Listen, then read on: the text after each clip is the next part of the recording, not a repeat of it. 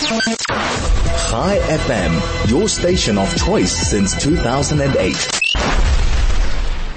Joining us now is Jonathan Feldstein, the founder of Genesis 123. Jonathan, very good afternoon to you. Thank you for joining us at last minute.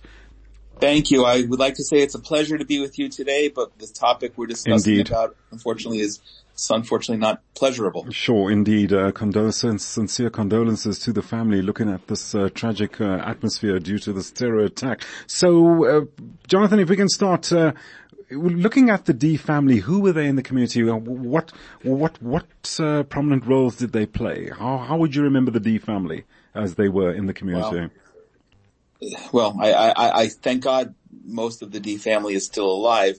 Uh, we, we moved to Israel in 2004, the same year that they first arrived and my wife was in uh, Hebrew Ulpan, Right. uh, intensive tra- uh, Hebrew language class Right. with them, uh, at the beginning. Um, I, I didn't know their kids particularly well. I don't know their kids, but Lucy, who, who died this afternoon, Yes. and Leo, her husband, um, are are lovely, passionate people committed. I have to tell you what an amazing job they did raising their children, who spoke so beautifully at the funeral yesterday, um, with love for the land of Israel, the people of Israel, and and Leo as well. And and that's what the family I think is known for, and will continue to be known for. And sadly, now three of the members of the family were, were murdered. Jonathan Ward, how would you describe the current mood in the community at this stage? Um, it's, it's grief. It's, it's gut wrenching as I speak about it. I get choked up just thinking. It, it, I was just speaking to a friend of mine who called to send his condolences because the community does grieve. We're, we're a community of about 12,000 people. The Dees live down the street, maybe a six Sure. minute walk from our house.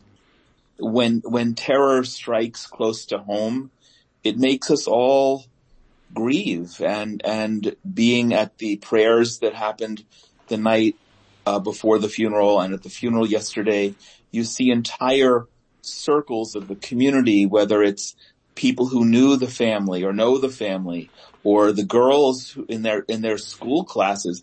And and so th- thousands of people lined the streets here yesterday um, on uh, as the family made their way to the cemetery estimated 10,000 people were at the funeral. Sure. Um, probably many of them who never knew, but, but there's tremendous grief. And, and when terror strikes as close to home as this, it makes us extra sad, but it also Sure. has to make, make us thankful because it could have been any of us. Jonathan, you mentioned uh, thousands of people, indeed a great tribute uh, to the family during this uh, tragic time. Um, what exactly what support are they receiving right now? Uh, Specific, specific uh, support, can't- must say.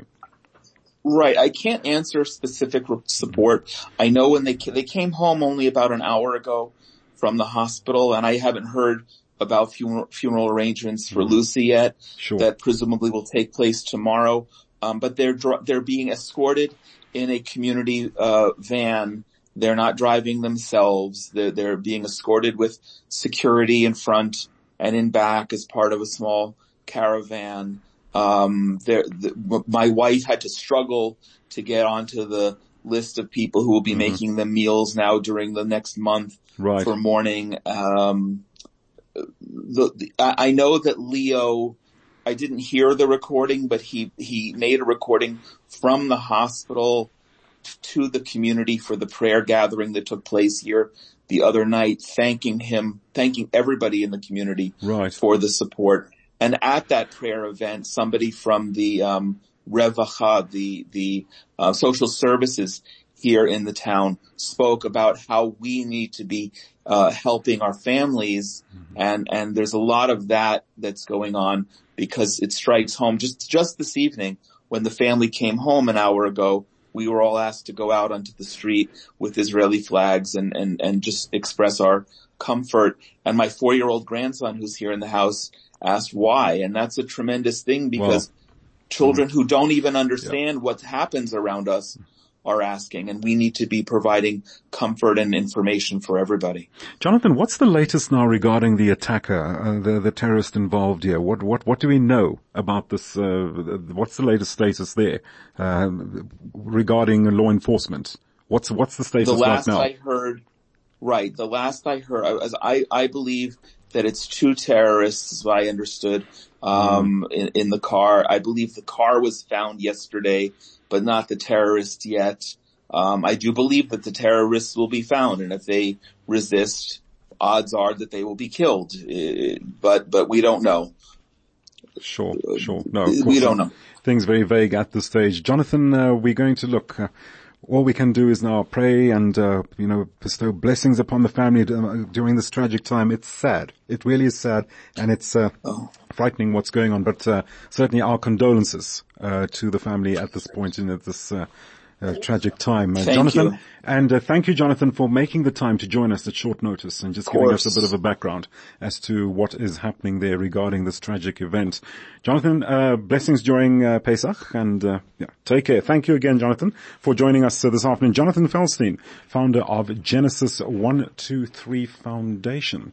Uh, just giving us a background to this terror attack that just took place, well, last week when the sisters were killed.